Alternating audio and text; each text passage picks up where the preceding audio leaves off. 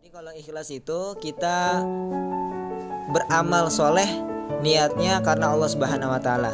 Kita melakukan amal-amal ibadah kepada Allah, amal-amal ketaatan kepada Allah itu niatnya hanya karena Allah Subhanahu Wa Taala, bukan karena orang lain, bukan karena ingin mendapatkan pujian, apresiasi, sanjungan, pujian atau yang lain sebagainya. Pokoknya nikmat-nikmat dunia bukan.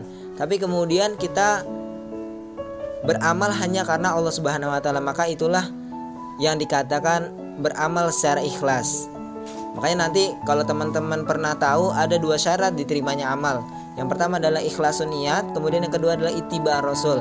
Ikhlasun niat itu karena niatnya ikhlas saja karena Allah Subhanahu wa taala.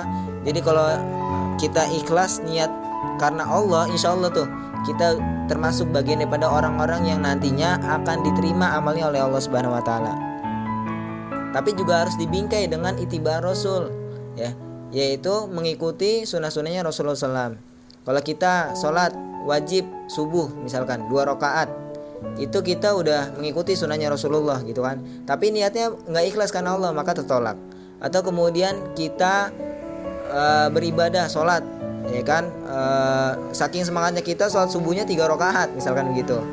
Niatnya ikhlas karena Allah tapi nggak itiba Rasul nggak mengikuti Rasulullah maka juga tertolak. Jadi dua uh, poin tadi ikhlas niat dan itibar rasul itu harus ada di dalam amal-amal soleh kita. Jika amal-amal soleh kita ingin diterima oleh Allah Subhanahu Wa Taala. Jadi ikhlas tuh begitu ya. Uh, beramal karena Allah Subhanahu Wa Taala. Dan orang-orang yang ikhlas itu dia tidak terpengaruh dengan kondisi apa pun. Mau kondisinya pandemi lagi dakwah nggak ada orang ya maka dia nggak terpengaruh dengan hal tersebut. Lanjut aja beramal lanjut aja beramal soleh. Misalkan ada aktivis dakwah ditinggal temannya sendirian suruh nggak ada yang datang misalkan. Dicengin e, ngerit pesan di grup WhatsApp nggak ada yang ngerit nggak ada yang respon. Ya kan lagi semangat semangatnya itu. Tapi kalau dia niatnya ikhlas karena Allah insya Allah akan terpengaruh dengan kondisi apa pun itu salah satu indikator orang yang ikhlas. Nah, terus apa bedanya dengan syukur? Kalau syukur itu adalah mengoptimalkan nikmat yang Allah berikan untuk beribadah kepada Allah Subhanahu wa taala. Gitu. Ya. Mengoptimalkan nikmat yang Allah berikan kepadanya untuk beramal soleh. Itu syukur. Kalau dikasih uang, dikasih kenikmatan sama Allah, dia gunakan untuk beribadah kepada Allah.